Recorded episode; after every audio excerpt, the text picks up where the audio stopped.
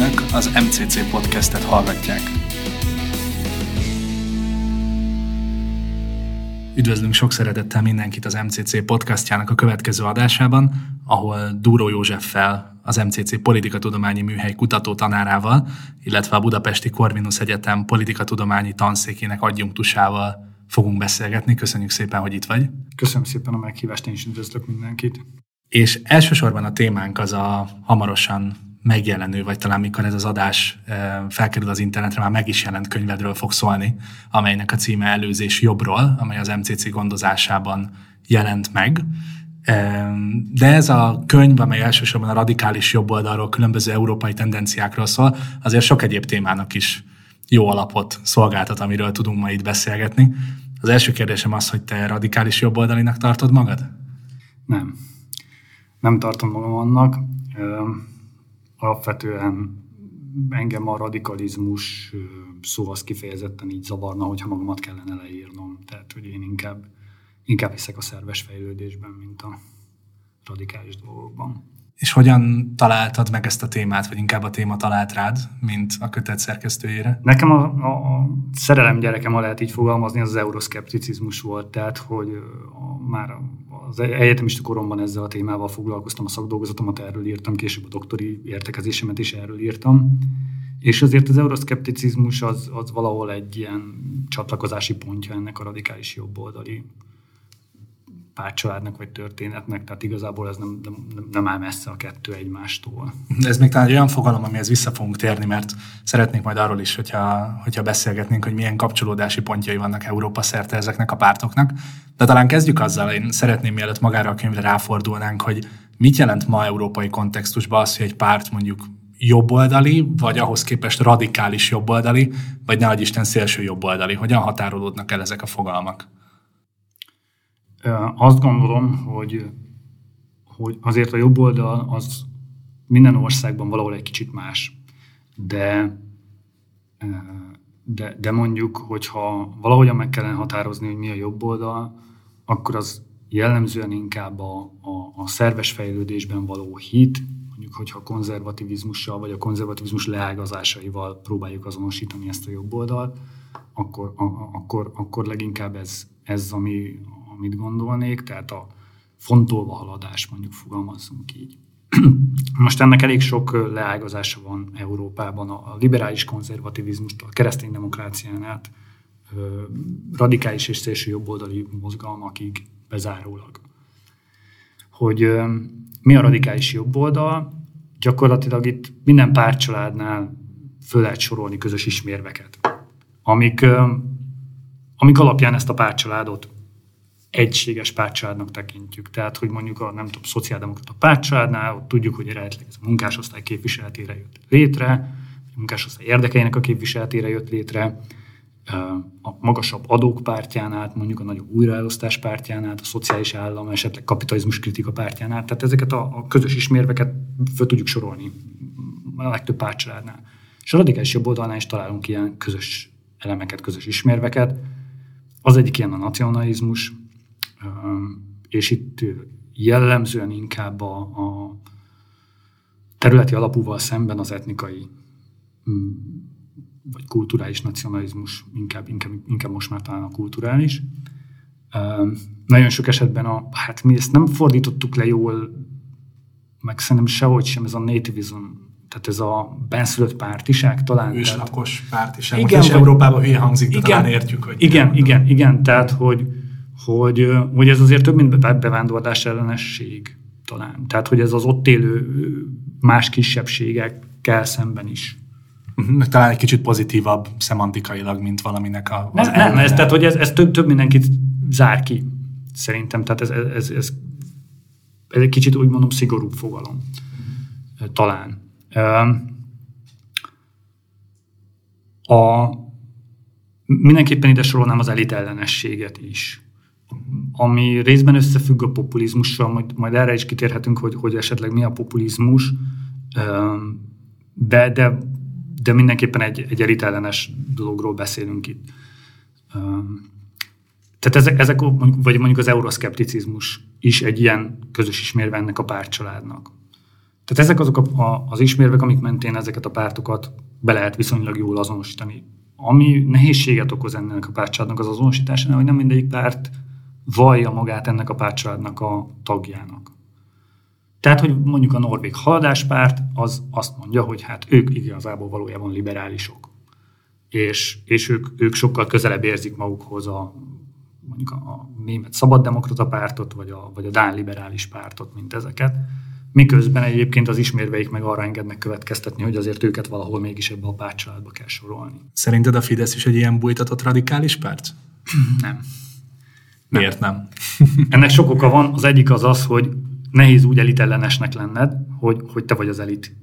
Mondjuk a kormányzati elit tíz éve. Tehát, hogy, hogy, hogy persze tíz évvel ezelőtt lehetett mondani, az elmúlt nyolc év, de igazából, hogyha azt nézzük, hogy mondjuk hogyan definiáljuk mondjuk egy populizmust, akkor, akkor oda kell, kell valami elit, aki ellen föléphetünk. Most ez a Fidesznél szerintem leginkább az Európai Unió jelen, volt, vagy jelent meg, vagy Brüsszel, viszont, viszont azt meg nem feltétlenül mondanám, hogy a Fidesz euroszkeptikus párt.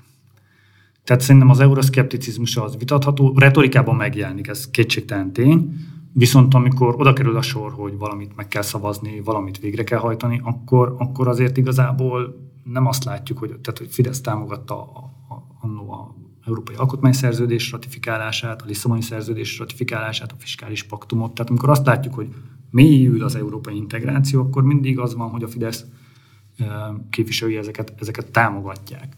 Tehát itt igazából, és erről most egy elég komoly vita van az euroszkepticizmus irodalmában, hogy, hogy talán ezt az euroszkepticizmus fogalmat kellene egy kicsit fölvizsgálni, pontosan azért, mert itt Kelet-Közép-Európában olyan pártok jelennek meg, amik, amik valahogy úgy nem, ha kritikusak is az Európai Unióval, nem úgy, mint mondjuk egy, egy, egy löpen. És, és valahol ez a köztes kategória, hogy nem ez a rajongunk az Európai Unióért, de nem is ez a nagyon keményen kritizáljuk tettekben is. Ez biztos területileg is elkülönül, nem? Hogy mondjuk a nagy Franciaországnak egy radikális jobboldali pártja máshogy tud viselkedni európai kontextusban, mint egy kisebb közép-európai vagy közép-kelet-európai országban lévő Hát nem, nem tudom. Tehát a radikális jobboldali pártok azok, azok között nincs ilyen különbség szerintem. Az intézményesült pártok között ott jobban. Tehát, hogy mondjuk egy, egy, egy, egy Angela Merkel nyilván nagyobb mozgástérrel rendelkezik, mint Orbán Viktor, európai polondon, és ez nem csak a két politikus stílusából következik, hanem abból is, hogy Angela Merkel 15 éve vezeti a legnagyobb uniós tagállamot. Hogyan határolnád el a radikális jobboldalt a szélső jobboldaltól? Mert szerintem akár a sajtóban is rengetegszer látjuk, hogy ezeket csak simán összemossák, vagy össze-vissza használják. Politikatudományban erre, erre egy nagyon világos határvonal húzás van, és ez a gyakorlatilag a demokratikus játékszabályok betartásával egyenértő. Tehát, hogyha valaki betartja a demokratikus, jogszab, demokratikus kereteket, nem folyamodik terrorcselekményhez például, akkor, akkor őket a radikális jobb oldalhoz soroljuk, vagy a radikális jobb oldali címkét aggatjuk rájuk. Ha ezen túllépnek, megkérdőjelezik a demokráciát, megkérdőjelez, meg, vagy, vagy mondjuk terrorcselekményekhez folyamodnak, akkor, akkor meg, meg szélső jobb oldaliként tartjuk őket számon. Térjünk rá akkor most a könyvre, aztán ebből is még rengeteg minden le fog ágazni. Én amikor pörgettem végig a, a szerzőit ennek a könyvnek, akkor nem csak magyar neveket láttam, láttam görög nevet is, láttam norvég nevet is, akik a saját hazájuknak a radikális jobboldali pártjáról, mozgalmairól írtak.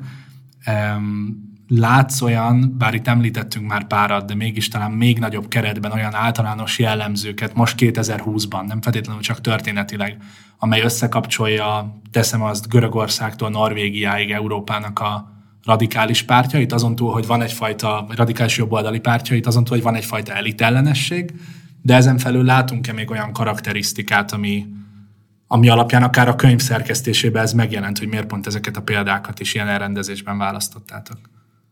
Igen, na most a szerzőknél ott azt kell tudni, hogy azért döntően a Corvinus Egyetem politikatományi tanszéke, oktatói gárda, PHD hallgatók, egy-két tehetségesebb alap- vagy mesterszakos hallgató bevonásával történtek ezek, a, a, és, és a görög szerző, vagy görög nevű szerző is nekünk hallgatónk volt.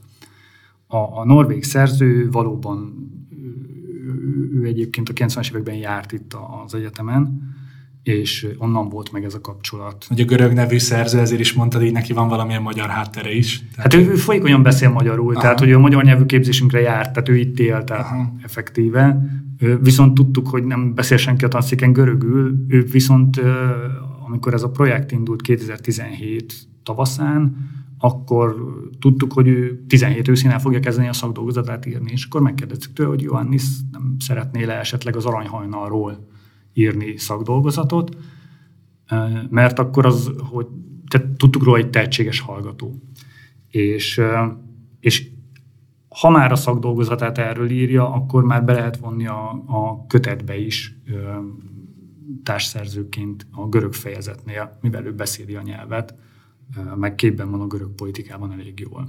Szóval visszatérve a, a kérdésünkre, csak itt elkalandoztunk egy kicsit. Szerinted mi az, ami akár aranyhalnától norvég haladáspártig összeköti már a radikális jobban? Hát amiket felsoroltam gyakorlatilag, ez az egytelenség, euroszkepticizmus, nacionalizmus, szerintem e, ezek, ezek azok a ismérvek, amik alapján jól lehet ezt a pártcsaládot azonosítani szerintem ha még valahol el akarom talán egy kicsit különíteni két csoportra ezeket a, a pártokat, és aztán majd felülírsz, hogyha szakmailag nem korrekt, de, de én találtam egy ilyen perspektívát, az az, hogy mennyire tudtak ki törni a buborékukból, vagy a karanténjukból az adott országban. Itt már elhangzott Marine Le Pen és a, a Nemzeti Front. Ez talán most akkor nem titok, elárulhatjuk, itt a podcast felvétel előtt beszélgettünk, és én azt mondtam, hogy a Nemzeti Front az ugye második erővé tudott kvázi szinte válni Franciaországban. Tehát ez bizonyíték arra, hogy ők kiléptek a buborékból. Te erre azt mondod, hogy, hogy pont hogy az ellenkezője az igaz. De látunk erre példát, ugye Matteo Salvini és a, és a Lega, vagy akár az osztrák szabadságpárt, ami koalícióban kormányzott.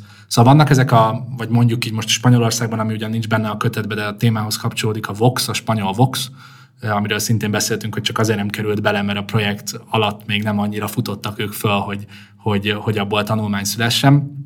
De amit ezzel szeretnék mondani, hogy vannak ezek a láthatóan kiemelkedett, kicsit mainstream esedett pártok, mondom így, aztán te majd kiavítasz, vagy ha nem értesz vele egyet, és vannak itt a Vlaams Belang, a flamandérdek, meg a többiek, akik egy ilyen karanténba, buborékba maradtak. AFD soha nem fog kitörni, most úgy látjuk a német politika mainstreamjébe.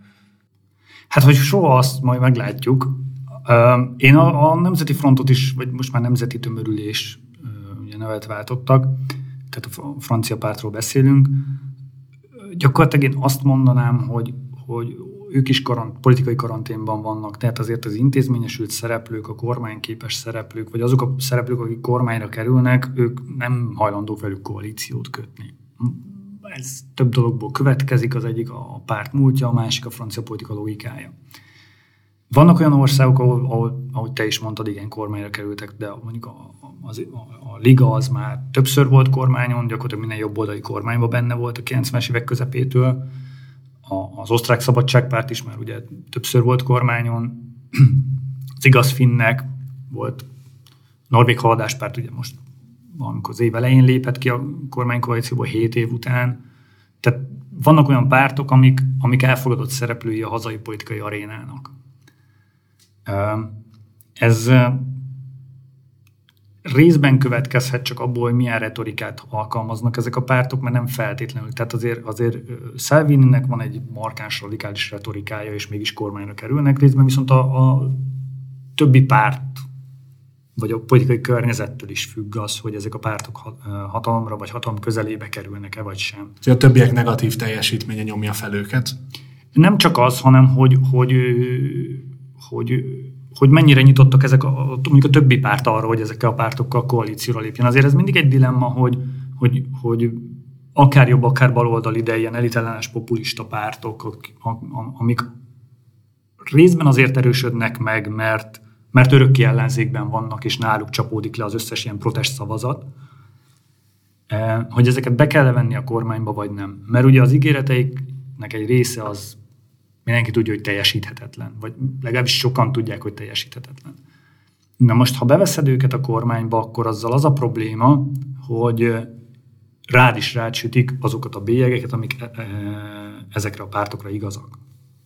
Akkor kvázi, mint egy teljes csomagként megveszed őket, úgymond, egy koalícióval, de akkor már te is adott esetben. Igen, tehát, hogy mondjuk ezt láttuk, amikor az osztrák szabadságpárt 2000-ben koalícióra lépett a, a az osztrák néppárttal, ami a helyi jobb középerő. Őket is akkor az Európai Néppárt felfüggesztette, ha jól emlékszem? Vagy volt valami ilyesmi ügyük hát, is? Nem, nem ennél durvább volt a dolog, vagy, vagy más volt a dolog, tehát hogy gyakorlatilag az Európai Uniós tagállamok léptek föl ezzel, tehát egy ilyen politikai karantént képezve Ausztria körül.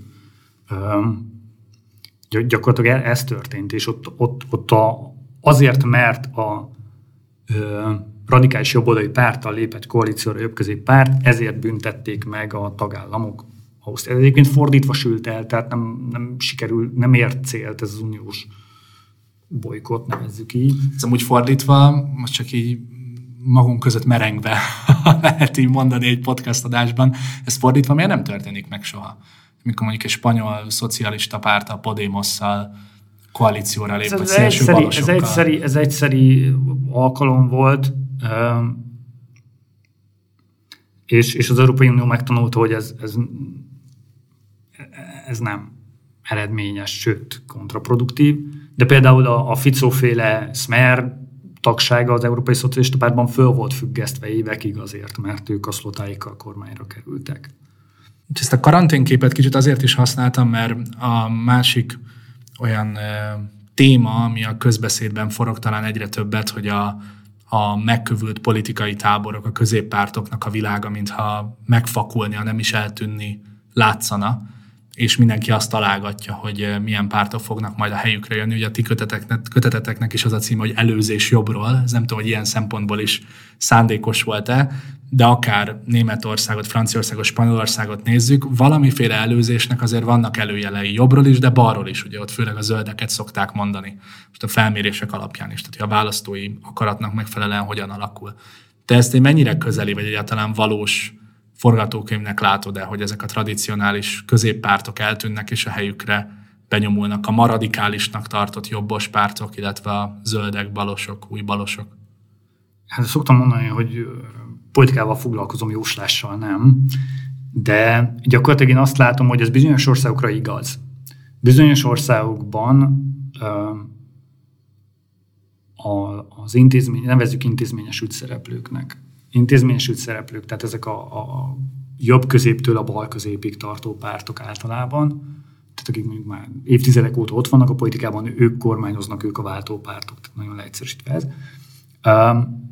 Gyakorlatilag ezek a pártok nagyon sok helyen nem, vagy nem feltétlenül tudtak minden kihívásra reagálni. Ez az egyik problémájuk, a másik pedig az, hogy nagyon sok esetben hasonlóvá kezdtek válni egymáshoz.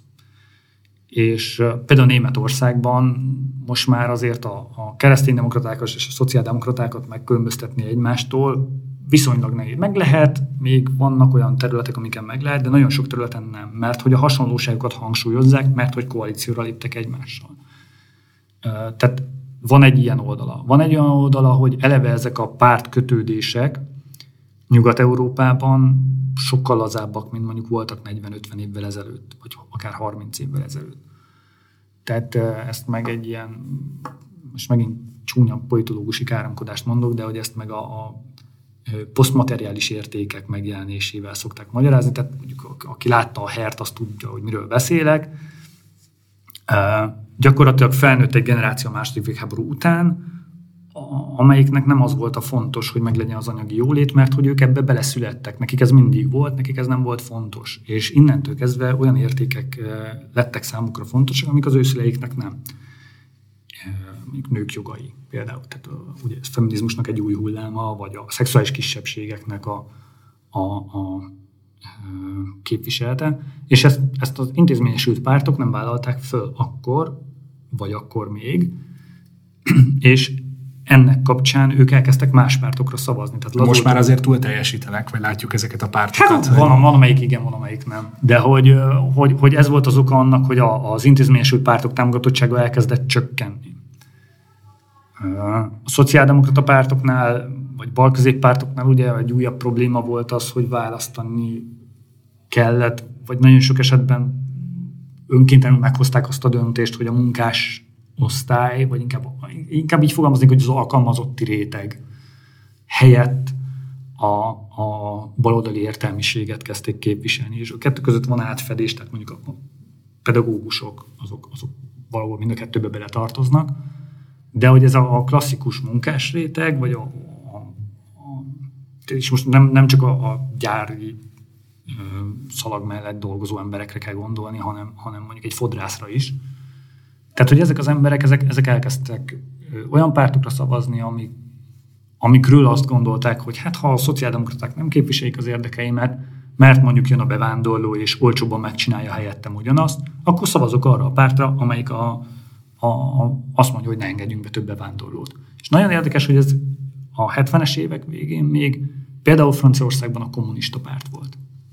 Mert ő védte a munkások. Így van, ő a francia munkások érdekeit védte, ez volt a, a szöveg, hogy hát azért, ke, azért kell ö, korlátozni a bevándorlást, mert a francia munkásoknak ez nem jó, és mi a munkásosztálypártja vagyunk. Kicsit még sepregessünk a saját portánkon, mert ha nem is egy aranyhajnalunk, de volt nekünk egy hajnalodó szélső vagy radikális jobboldali pártunk, ezt majd mindjárt te mondd meg helyettem a Jobbik, ami hát talán politológusoknak csemegeszerűen elég érdekes kanyarokat hajtott végre ebben az esetben itt mit tud ezzel kezdeni a szakma? Mi történt a jobbikkal?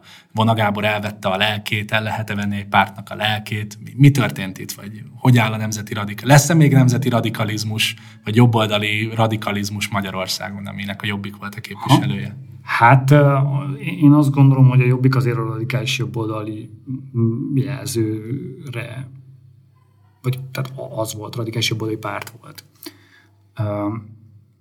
Ma már egyáltalán nem mondanám ezt rá. Nyomó, tehát miközben azért a, a tagságban még mindig azok az emberek vannak, akik, akik akár nem is feltétlen radikális, hanem néhol még szélső jobboldali dolgokat is mondanak, de hát ezzel, tehát ezzel minden párt küzd, nem, nem a jobbik az egyetlen még, még Magyarországon se a jobbik az egyetlen, tehát azért, azért emlékezhetünk itt, itt érdekes megnyilvánulásokra, akár szocialista politikusoktól is. De mégiscsak úgy tűnik, hogy a, a jobbikkal azért valamilyen űr keletkezett. Keletkezett, a... abszolút, abszolút így van, abszolút így van.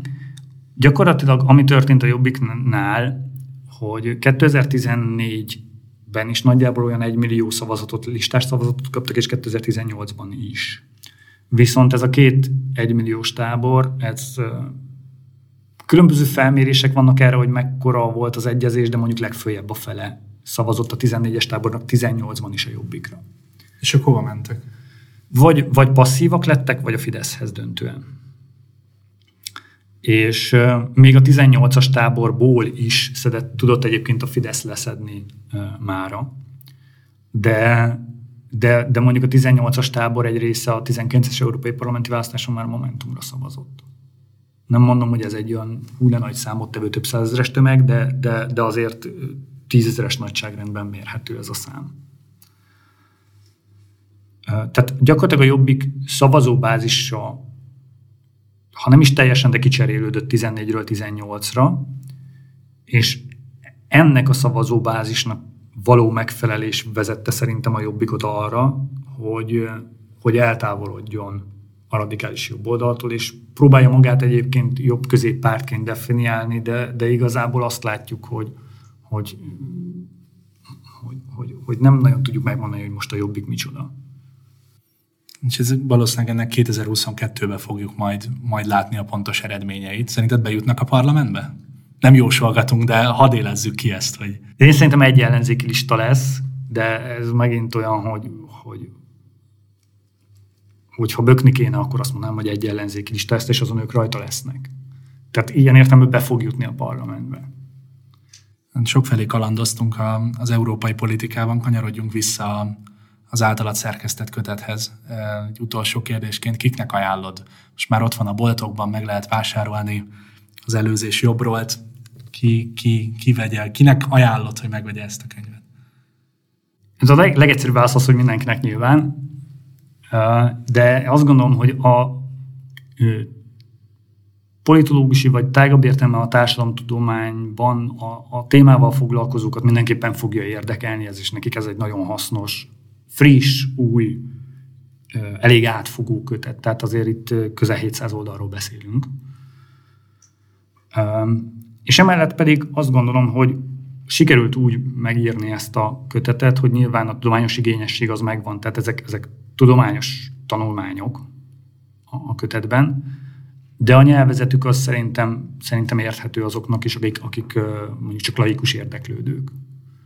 Tehát én azt gondolom, hogy aki, akit érdekel az, hogy, hogy milyenek mondjuk a radikális jobboldali, vagy bevándorlásellenes, vagy bármilyen hasonló címkejű pártok Európában, az nyugodtan vegye kézbe, forgassa, vegye meg, olvassa el.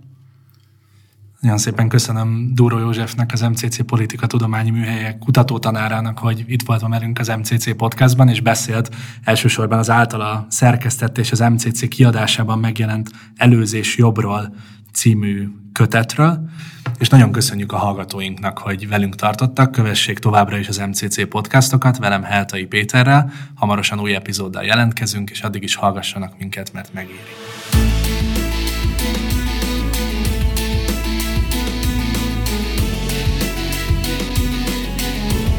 Önök az MCC podcastet hallották. Kövessenek minket a Facebook, Instagram, YouTube, SoundCloud és Twitter csatornáinkon, illetve az mcc.hu honlapunkon.